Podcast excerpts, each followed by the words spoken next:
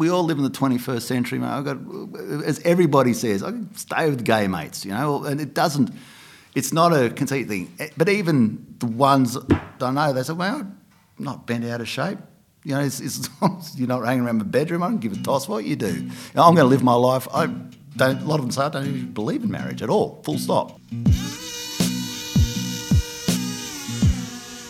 Is it on? Look, I'm going to uh, shirt front, Mr. Putin. I will not be lectured about sexism and misogyny by this man. No, no, no, no. It's on. No, wait. Is it on? Uh, you bet you are. Uh, you bet I am. I don't like it. Oh, fair shake of the sauce bottle, mate. Well, may we say, God save the Queen.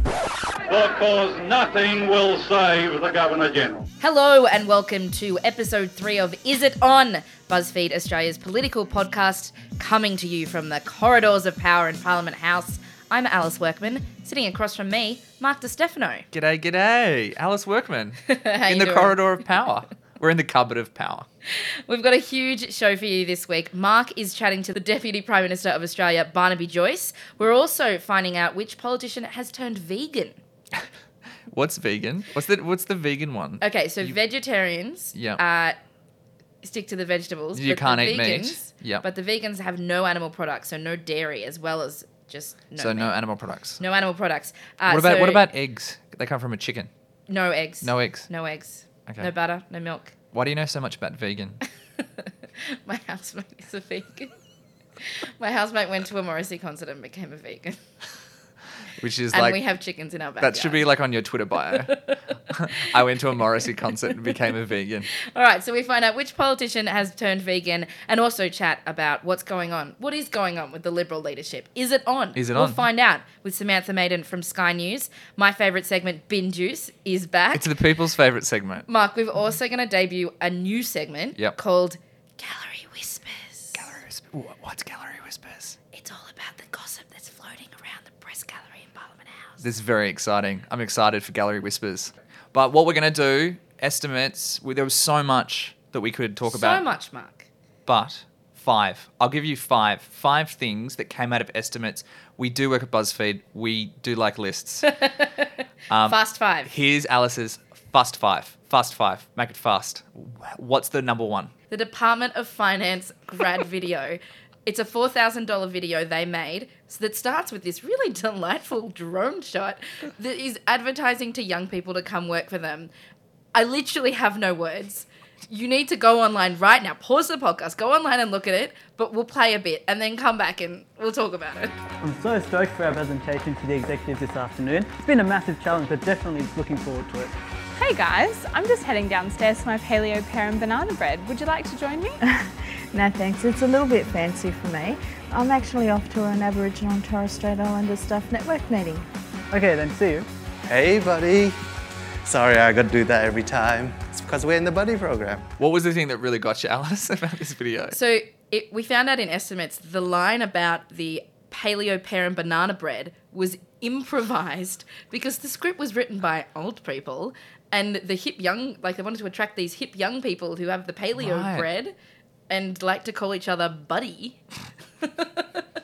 But I actually went down to the Department of Finance course you did. to investigate the paleo bread. Mark, they don't sell any paleo pear and banana bread, but they do have a paleo breakfast that'll set you back 17 bucks. But Mark, the most upsetting thing when I went in the cafe, You re- they were you playing really- that you- song "Bad Day," you know. But you've had a bad day. You really took your job far and beyond this week. You got number two on the fast five. What's number two? Now, Mark, when do you think a salad is a salad? I don't- I and don't. when is the salad not a salad? I've not not thought about it. You've not thought about what what is a is is is a potato salad a salad? Sure, it's a salad. It, it, it's in the name. Is a warm Thai beef salad a salad? Yep. Also in the name of, of the of the salad. So I'm guessing it is a salad. Why the hell are politicians talking about this? Well, because the tax office is trying to decide for tax purposes what is classified as a salad or not a salad. You're kidding me. So they're going to create industry guidelines on what is a salad. I want to die. What do you what do you think is a salad? Um, something that's got lettuce in it. It's cold, and you know it's got to be um, healthy. You know what's not Are a all salad? are all salads healthy? No, because No, of course you go to those you go to those you could places have a chicken schnitzel salad. That's not healthy. yeah. I guess yeah, that's very true. But um, things that probably aren't salad, rice. Is that what the ATO said? Well, they're trying to decide. Can I ask if fresh salads are subject to the goods and services tax? We're going down the birthday cake part? Uh, Senator, uh, it would depend on what the salad is. Some people may define a salad as a bowl of lettuce. Some may define it as a barbecue chicken shredded up with three grains of rice on it. Uh, I'm not trying to be facetious either. There's a range of products that are very, very different that are marketed as salads. Okay, number number three on the fast five. Number three on the Fast Five is one of our favourite uh, industries that we love talking about, the Australian Border Force. Oh yes. Now, there is a TV Don't hack show. my phone, Border Force. there is a TV show in Australia called Border Security. Yes, I know it well. Uh, whenever this is a tip to anyone traveling in or out of Australia, never uh, sign a waiver form at an airport, or you'll end up on border on security. Channel 7. And you know they'll be like, "This person did they smuggle in the whale meat from Japan? no, they did not." Um, Do you like this show? it sounds like you've watched it a few times. It's one of my friend's favorite show. Really? Because she actually was smuggling in whale meat from Japan and saw them filming at the airport and got really worried that they'd ping her. Anyway, so the head of the Australian Border Force said that Border Security, the reality show, is quote the best public relations the agency has ever had and Mark, it's free. Do you know what they say about uh, public relations for government, though? It's propaganda. Let's be real. like, Channel 7 is airing Australia's Border Force propaganda. Do you know what year they started airing it? what? 2004.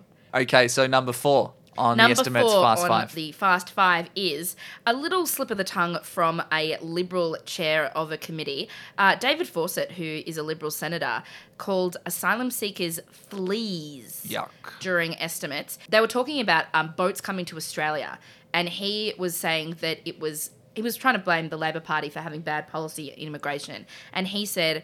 Um, it's ironic that they were nitpicking when they brought the fleas here in the first place. now, obviously, the fleas in that sentence is asylum seekers or boats. It's one of these things, right? He apologized later and claimed that he'd been misinterpreted and that he was really trying to sledge the Labor Party. Either way, here's a tip maybe don't call people fleas. Yeah, don't call people fleas. There's a take home from this podcast this week. And number five on the Fast Five of estimates. Number five is one of the topics that upsets me the most, and Is it's it? higher education. I've, n- I've never heard you talk about higher education before, Alice Workman. Malcolm Turnbull came into office in September 2015, and since September 2015, we're coming up to a year and a half. They've never had a higher education policy. That's, so they've that's never they, they didn't take one to the election. All they've done is they've had a they've got a discussion paper out at the moment where they're asking people what they think they should do, um, and they're going to release something in May. But what is more important is that we know that the government they've Malcolm Turnbull's confirmed they're going to partially deregulate university fees. We know that. We know that for a fact Okay. because they've said they're going to keep the $152 million cut to the sector. And how are they going to make up for that? It's by fun, it's by giving less funding to HECS and to help payments, right? And that came up in estimates this week. And so, but this week in estimates, they admitted that they um, that the cut is still going to happen in May when the budget comes out. But they also admitted, do you know I love modelling? You love modelling. That they have secret modelling that says how much fees are going to cost when they deregulate unis, There's- but they're not going to tell you because it's commercial confidence. it's probably bad if they're not going to tell you. And you know my theory, it's always bad if they're not going to tell you. So, how much a degree is going to cost? The Labor Party said $100,000. Hmm, maybe it's $90,000. Maybe it's less. Who knows? This week is our very special interview with the Deputy Prime Minister of this nation. I'm so excited that the first three interviews have been big dogs in the house. Well, this man is literally known for his hatred of dogs. That's true. So I hope you did you bring the dogs up? No, Still I, I, on d- boot? I did actually I did bring up the dogs in my as my last question, but I was so worried. I was so, I'm actually a little bit intimidated by Barnaby Joyce, and his media advisor did say the first thing: Would you would you like some dried mango? And it was actually cut the ice of the of the whole interview. It was really nice. All right, here is Australia's Deputy Prime Minister, the leader of the National Party, Barnaby Joyce. Deputy Prime Minister Joyce, thank you so much for joining us on the podcast. Is it on? You're welcome. Thanks for having me on your show. Yeah, I would love to start with the fact that you've got this new push. Um, you're calling it decentralization. There's a new website. it's about getting young people out to the bush. Is that Yeah, right? Well, it's like getting everyone out to the bush. It's just that um, we believe that there's there's this vision that many people have that you're only alive in its fullest sense if you're living in Sydney or Melbourne or Brisbane. I think that's wrong. And I get really, get my nose really out of joint when people start saying, "Oh, how could I possibly live in Tamworth or Armidale?" "Mate, what live in a place where you can actually afford to buy a house, where you could travel to work in five minutes, um, where on the weekends you can go to any national park you want, where, where within a couple of hours you can get to the coast and some of these areas where um, you've got the opportunity of a number of schools where um, in some of these areas, you know, there are art galleries, there's restaurants, there's everything else that you expect. It's just that you're going to do it and keep a lot more of your own money in your own pocket. And unless you sort of open your mind to these issues, you're, you're really limiting it. You know, uh, when I'm overseas, and for instance, I was in Berlin about a month ago, and we're talking about Sydney, and they go, "Oh God, who'd want to live there? It's just so far away." You know, it's oh well, the way So the- far away from Europe. Yeah, so yeah, so Yeah. you know, how could you exist? And I think, well, it's it's kind of a narrow view of the world. Far away from what? And then when I get to Sydney, and they say, "Well, how could you live in Tamworth? It's so far away." I said, "What? Four and a half hours up the road? I mean, give me a break." Um, one of the things that I'm sure a lot of young people would say who do live in Sydney and Melbourne, who might want to go to areas like Tamworth, would say that things like uh, services, especially you know digital services, the internet infrastructure might not be there. First city to get the NBN was Armidale. So, you know, that, that dispenses that. I heard someone the other day saying, oh, I had to go to McDonald's to get on the internet. What a load of rubbish. You know, you get it anywhere. You get, you get it, you get Wi-Fi free in the mall, you know. So, but the Pesticides Authority have been in estimates Yeah. this week, and, and, and they're saying that they've had to gerrymander their way, or had to get, get onto the internet using McDonald's Yeah, Wi-Fi. that's garbage. I mean, it's just garbage. We actually wrote to them and said, look, you're happy to use our office if, if you want. We've got the uni, there's a university there, one of the oldest universities in Australia, University of New England, that um, I'm pretty sure it's on the internet. I'm pretty sure. One of the problems um, out in the regions at the moment is just really, really bad wage growth. You know, and, and it's even in it's around Australia. It's one point nine percent. It's Yeah. not keeping uh, with CPI Okay, at the moment. but- so, are you concerned for attracting young people out when their wages aren't going to keep abreast with inflation? Is, well, that, there's, a, two, is that a concern? there's two things the chicken and the egg. Okay, let's say that's a problem. Well, aren't I doing the right thing by trying to move uh, jobs that are higher paid into regional areas to try and assist that wage growth? Isn't that the thing you're supposed to do? The next thing I would say is you actually get an accelerator on that because not only are you going to get the same wage that, that you'd have to that you'd get in a in the area with much higher costs, you're getting the same wage in an area with lower costs. So when you're paying off your house, a lot more, a, a, you're going to have a lot better capacity to pay off the things you want and have money left over to go for your holiday, to go surfing in Bali if you want. You know? And then the penalty rates decision comes along, and I think that that's what so many people. Maybe you roll your eyes. No, well, see, the reason, I, well, the penalty rate issue, let me give you one example that this big motel owner, he owns a number, owns a number of motels, says, mate, this is how it works for us. For me, I've got 160 cleaners. They're on enterprise bargaining agreement, so it makes no difference to them. But the motel down the road, and let's call it the, you know, the Happy Sunset Motel, that's got Mrs. Smith, who cleans the ro- rooms. She's married to Mr. Smith and they own the motel. She can't afford staff on Sunday, so she does it herself. Once this goes through, she'll employ someone to do it, and she'll, you know, have a day off. So I think that that sort of, you know, that in, in essence, it's not a case of you're going to get less. For a lot of people, they're going to get nothing now, they're going to get a job. Um, it's not a case that you're going to be paid the same as you would on Monday, Tuesday, Wednesday, Thursday. You'll get paid more. And for most people, and I've got you know four daughters, and they all do casual work. They say, Do they work in hospitality and no, retail, they, or they work in retail. They work in uh, shops. They work in coffee shops, and they pack eggs. So they didn't turn around to you and say, "Hey, Dad, we just lost seventy bucks a week." No, what What's they with that? Like, no, what they turn around and say they basically they just like they like to make a buck and they want they want work and uh, and I they don't like sitting in front of the telly. They want, as soon as they have got a spare moment, they, they want to get out there and put something in the skyrocket so they can go out on Saturday night. Um, I was told that on Monday you took some, you bought some Subway sandwiches for, for the National Party room. Is that what No, happened? that was, no, George Christensen bought some Subway. so that's the final. That was his final act as whip. Was to was the to last get Su- some the last supper. The last supper was the last supper. last supper. The last supper. And uh, you know, George has a figure that reminds you of Subway. So Um, can I ask? Um, can I ask also? Uh, there's been a lot of chat about now the LNP in Queensland Yeah. splitting away, um, and and and you know, you obviously do have a very strong team here in Canberra. Yeah. The Nationals are actually really united. Yeah, we're a good, we're a good. But team. what about in Queensland?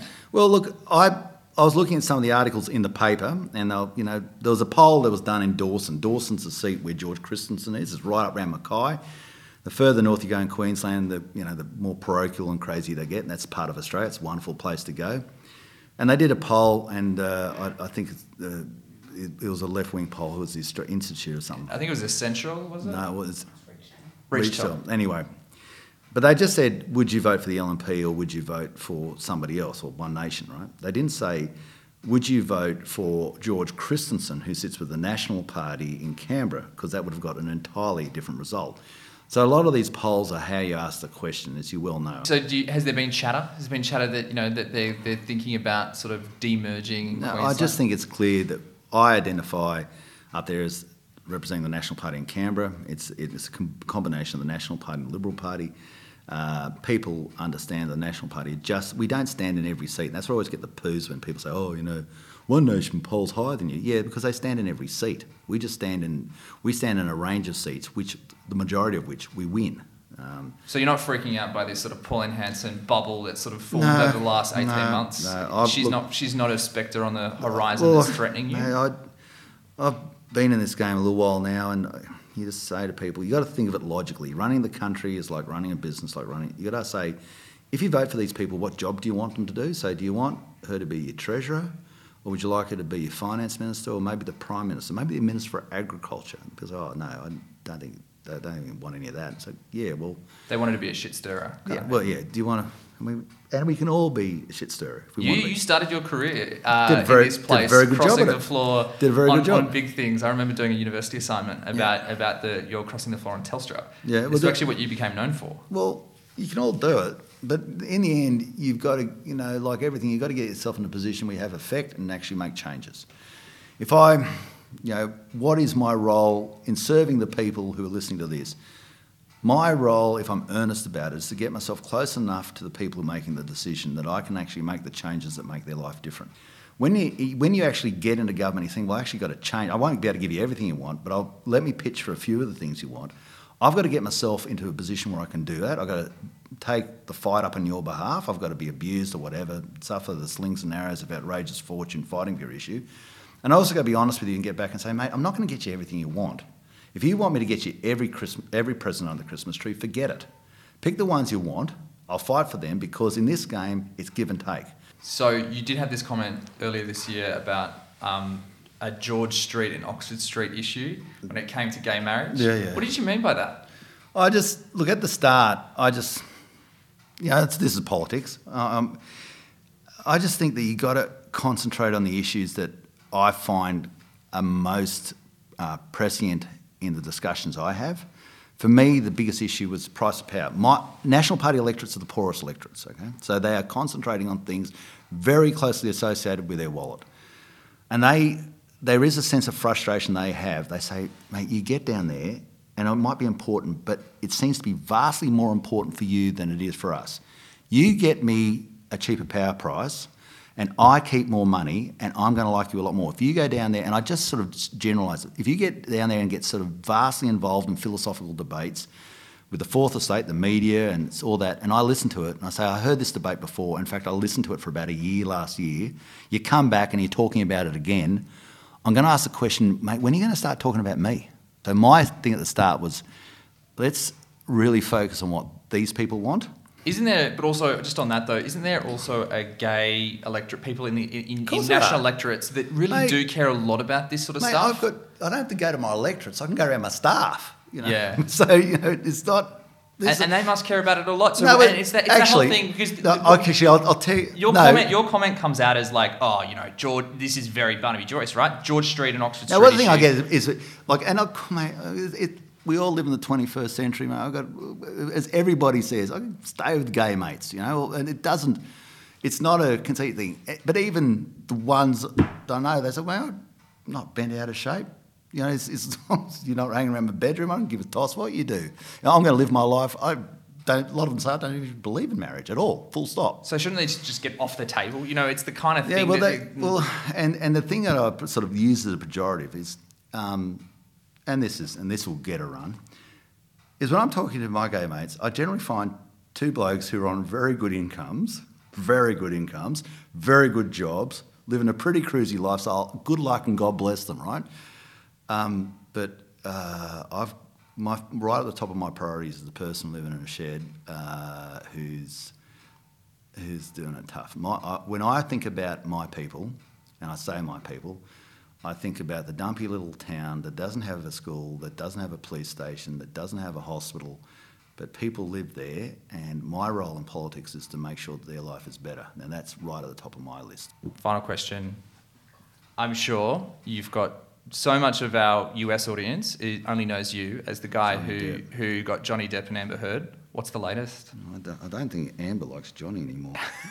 but I didn't like Johnny at the start. Oh, well, I think Johnny came out to be a bit of a creep in the Yeah, end. well, it was, and it wasn't. Didn't people just bag the absolute crap out of me at the start? I And you turn into the hero. I think I got him right, and everyone else got him wrong. I like the woman. I like the woman. I like the woman.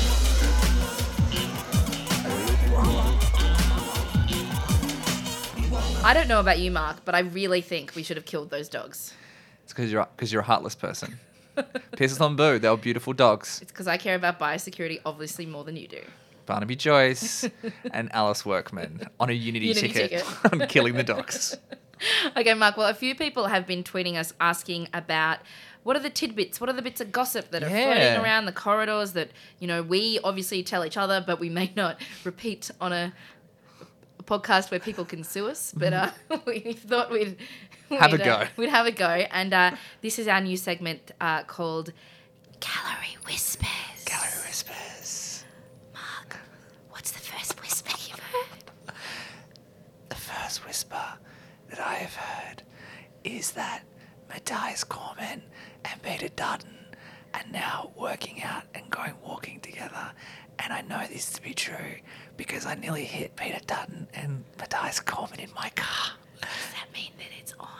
I don't know if it's on, but Peter Dutton wears a weird hat when he walks and he gets very sweaty. And Mathias Cormann wears oversized polo shirts. Gallery whispers. Maybe they need some Calorie Whispers. Gallery whispers. Alice, what's your gallery whispers this week? I heard that Greens MP for Melbourne, Adam Bandt, flew to Canberra first class. First class. Even though Oh my the Greens said they only fly in economy. Oh my gallery But he whispers. may have been upgraded. Calorie Whispers. I don't have any more gossip. Alice, what's your other bit of gossip? Mark, I've heard that Nationals Minister Darren Chester, who is the Infrastructure Minister, has been really grumpy this week because he's been told he's getting dumped from cabinet when they do a reshuffle. That's actually a really after good the story. budget. Why haven't you reported this story? I wrote about it last year. Darren Chester Gallery Whispers. might actually be getting dumped. Gallery whispers. Gallery Whispers. so if you have any gossip Well, that was interesting. Or feedback about our whispering, uh, please uh, slide into our DMs on Twitter or Facebook. Yeah, if you have any um, gallery Actual whispers, gossip. if you have any gallery whispers or gossip around the Parliament House, please let us know. We love gossip. That's the thing that we love more than anything, and we'll probably whisper it out into our podcast. Speaking of gossip, I think that famous Mean Girls quote, that's why her hair is so big, it's full of secrets, could be used about our next guest. It is none other than the former political editor of News Corp Sunday Papers, now lighting up our screens on Sky News, Samantha Maiden. Welcome to the podcast. Thank you. Now, Sam, what's the best bit of political gossip you've heard this week?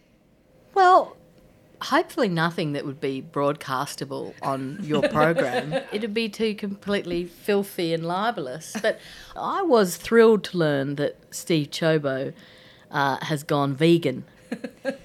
Uh, I I believe that there may be some sort of occasional dairy or fish involved. And uh, what do you what, what's your, the term, the slur that you use to describe such folk, Alice? Well, the official term is pescatarian, but I like to call them fish and hypocrites. Fish and hypocrites, that's right.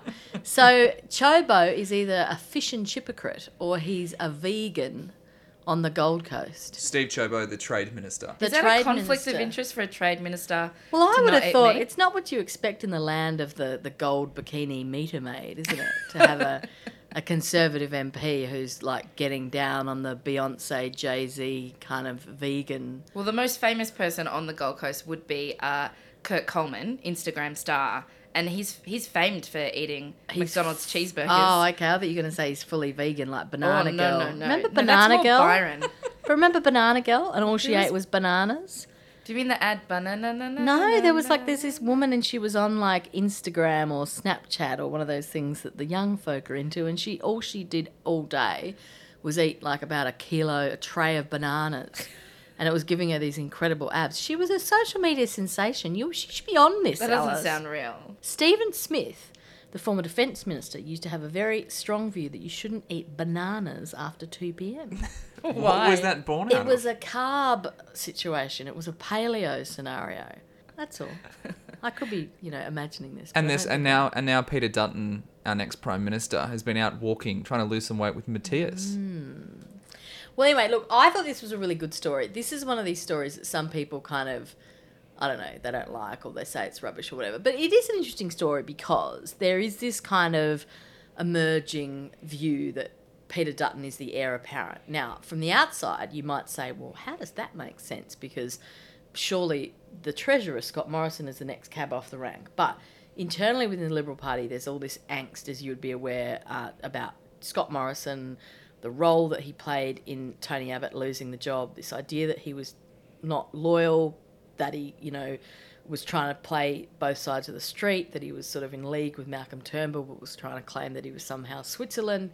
And any conservative that you will talk to will say that Tony Abbott and all of them trust Scott Morrison as far as they could pick him up and throw him, and he's not he's not a banana girl size. Like he's a he's a normal size. So you know, it'd be You- hard you- to. you- you call it'd, s- it'd be not be easy to pick up Scott Morrison and throw him. I think I could probably lift him fireman style, but you know, He's quite I could though. I could lift just about anyone fireman style.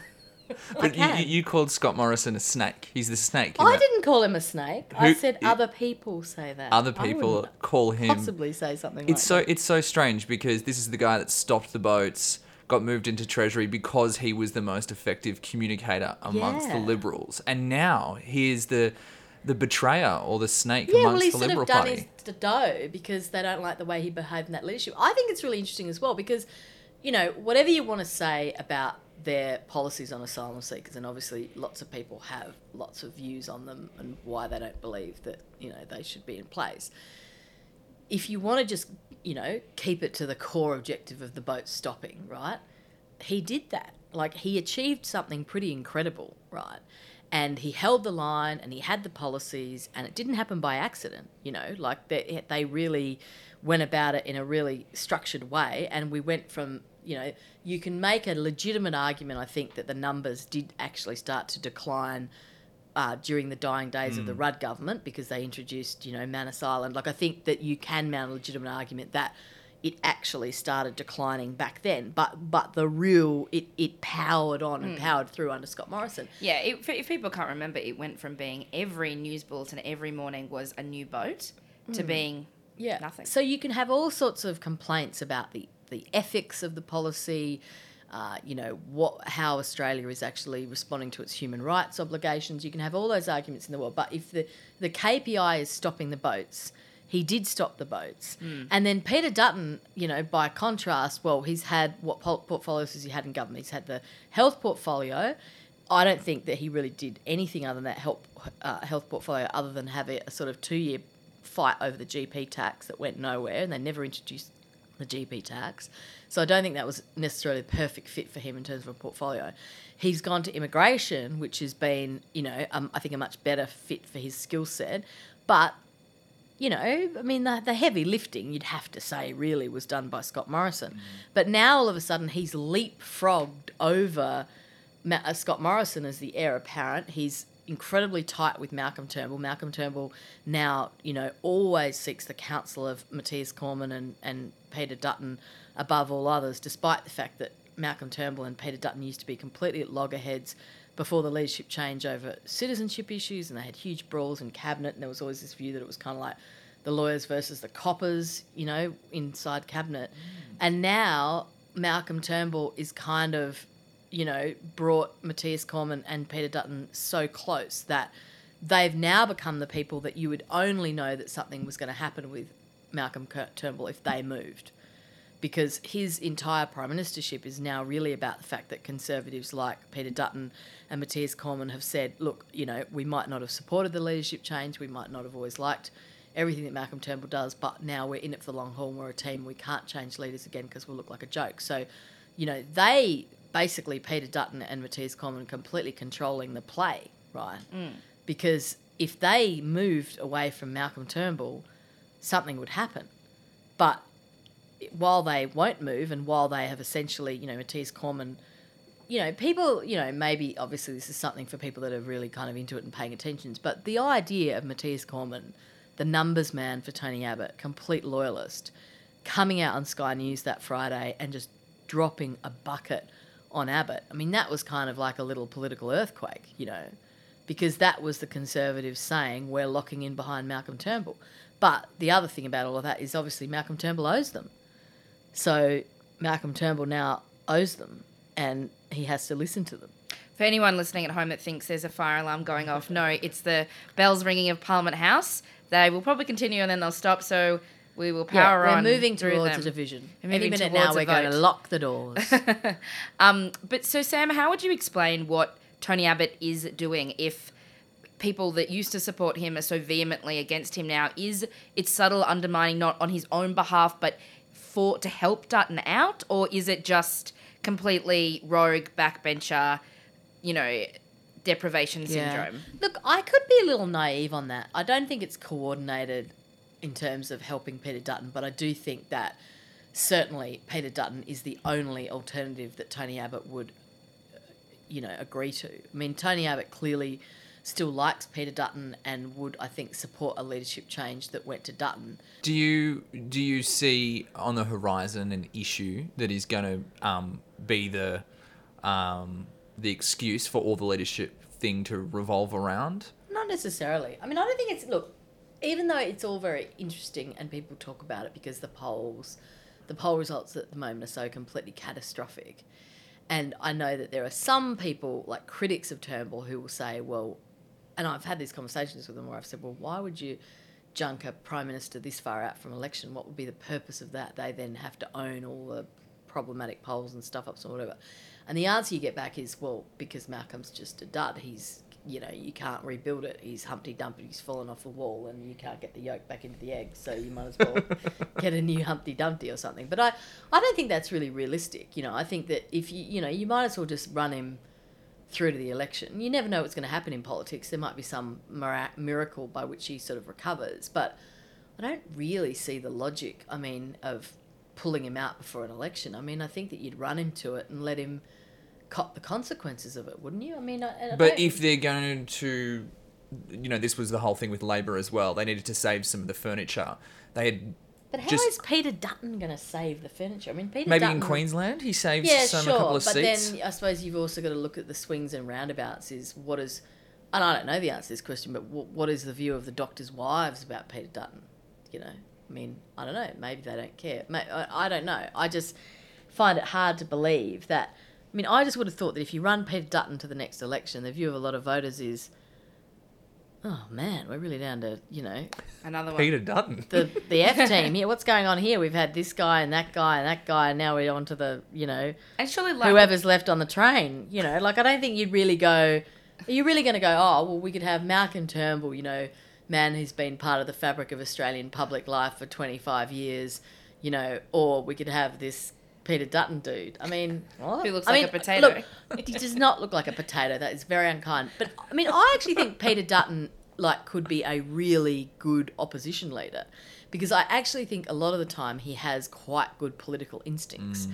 and he's really good at all that kind of everyday knockabout Ray Hadley, you know, well, I mean, why would you it's just why would you do that? I mean, it's common sense, you know, or whatever. Like all that stuff where he goes out on Ray Hadley today and he's going he's going, Well, I just think it's ridiculous. I mean, why would you be giving a job at McDonald's to a foreign worker when you're a nice good old Aussie kid ready to go, ready to flip a burger?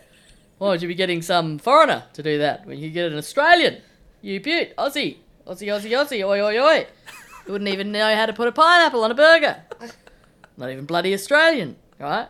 Like, I think he's quite good at all that Your stuff. impression of Peter Dutton is What? so good. It's bad. No, it's, really great. good. I think there'd be an army of blokes out there that watched Julia Gillard be Prime Minister and just wanted to just throw, a, you know, their beer bottle at the television screen, right? Because, you know, there was that visceral hatred of Julia Gillard. Absolutely. There was this mm. absolute thing in some, Sex- it was- and it I was think Queensland was a sexist-rooted. real problem, Yeah. right? Where, and part of it was the way she'd gotten it, right? That you know she turns up in her bloody fancy jackets, and then she's whacked Kevin. What did Kevin ever do to just trying to help her? Yeah, ambitious. Kevin was you from know, Queensland like- and he was just there to help. But you know, like those blokes, right? That just this army, this silent army of furious men, that this bird was, you know, Mm. strutting around. Who does she think she is, huh? Right? Like, you know it's true, right? when when they got a bit of Peter Dutton, right, going on Ray Hadley saying, "Oh, we're gonna get the Aussie kids down at McDonald's," those guys would be like, "Yes." the natural order of the world has been restored. Right? We got a Queensland copper, cop on the beat. I think that that's my, you know, when I think a lot of people see Peter Dutton, they have a physical reaction as much as they have a. You're being so.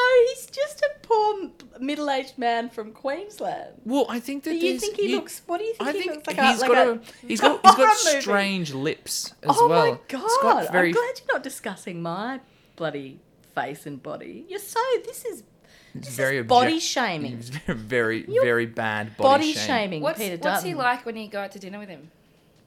Oh, he's just the same as he is with the boom mics and stuff. Like he's just got a very dry sense of humour. He's, not- a he's cop. not- He's, he's not- a cop. He's not a vegan, is he? No, of course he's not bloody vegan. He's a cop. He's a red red meat copper, He's a copper and and people. in a good way. Has Not it, what's, any bad what was ones. his biggest solve as a cop? Oh, he was in the drug squad. He was in the drug squad. Can you imagine Peter Dutton, cop on the boat? Oi, you got sixty kilos of cocaine. You're So- busted. So Sam. so as we like to ask a lot of our guests who come on this show, I'll let Alice do the honors. So our question is, is it? Is it not? It's always on. It's always on. It's not on. necessarily on right now. It's on a little bit. It's on a little, little bit. Samantha Maiden, thanks for coming on the podcast. Thank you.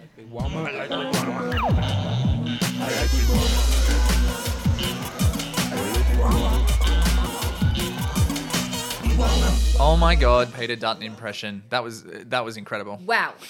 Wow. Sam Maiden should win an Oscar. Are you really sure that on Monday, Mark, they when they said Moonlight, they really meant Sam Maiden's Peter Dutton impression? They picked the wrong On the envelope. card. It was the wrong envelope. Peter Dutton impression, Sam Maiden.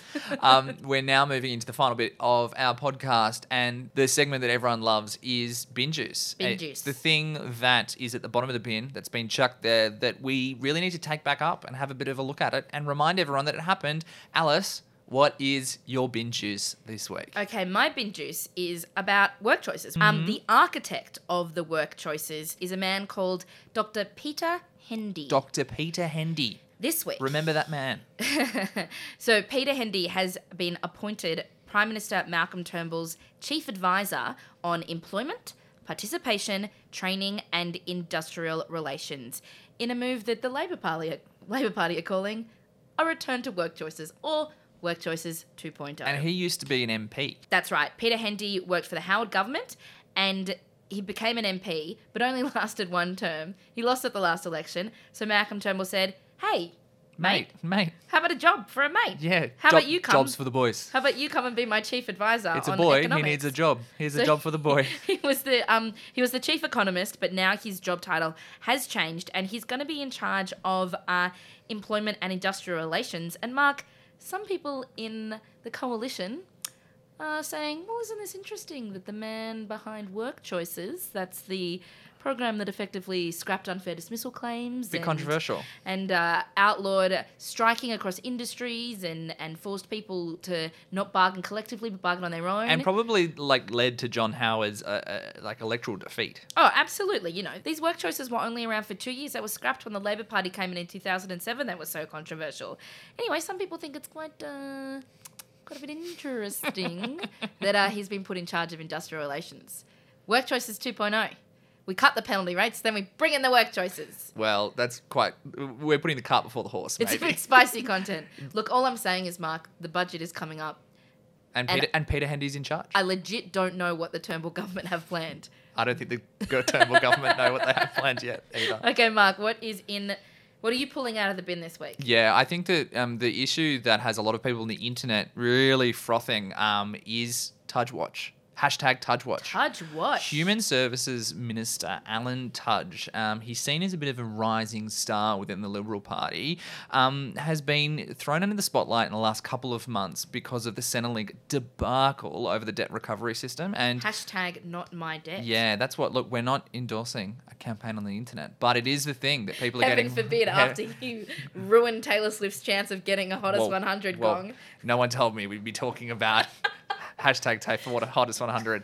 But no, Alan Tudge um, this week has now been referred to the AFP by Labor's Linda Burney because it turns out now. See if you can go along with me on this one. Yeah, I'm here for it. There's a blogger named Andie Fox, and she Mhm. writes this piece for Fairfax, basically saying that she's been terrorized by Centrelink over a wrongful debt.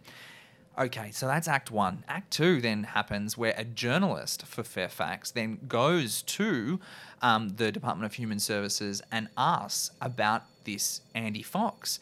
The department turn around a day after getting the media request and hand over and leak all of the Centrelink welfare details of this blogger to a journalist because their defense, which we heard this week in Parliament by Alan Tudge, well, their defense was that they needed to correct the record, and they can't have, um, you know, in, uh, misinformation out there because it was a threat to the integrity of the system. So, what we've seen this week in Parliament and in estimates is the Department of Human Services defending the move, and there was just this piece of audio that I just can't get over, and it's Alan Tudge in Parliament defending the leaking of someone's personal details to the media. This is what he said.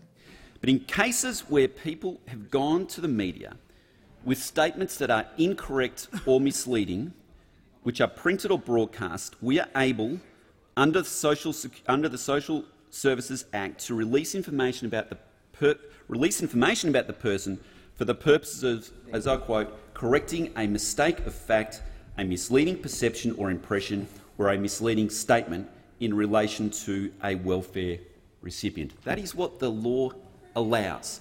It allows the correction Member for Griffith can of leave under false 94, right? information which is being placed into the media. Now, in relation to Andie Fox, there was false information which was placed into the media in a column which she herself penned.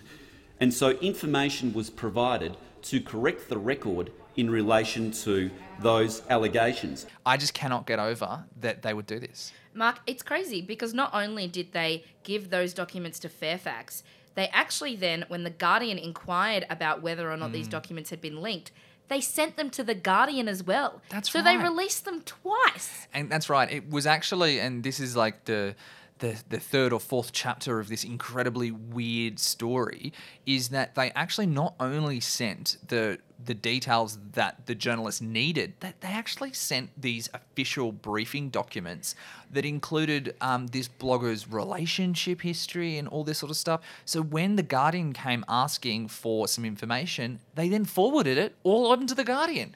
And I think it is incredibly worrying that we have departments having like essentially a dirt unit within the department who were compiling dossiers or compiling information on people out there who are critics of them and are willing to forward that information onto journalists. It's a very, very worrying time. Doesn't smell right, Mark. No, Does and not pass the sniff test or the pop test.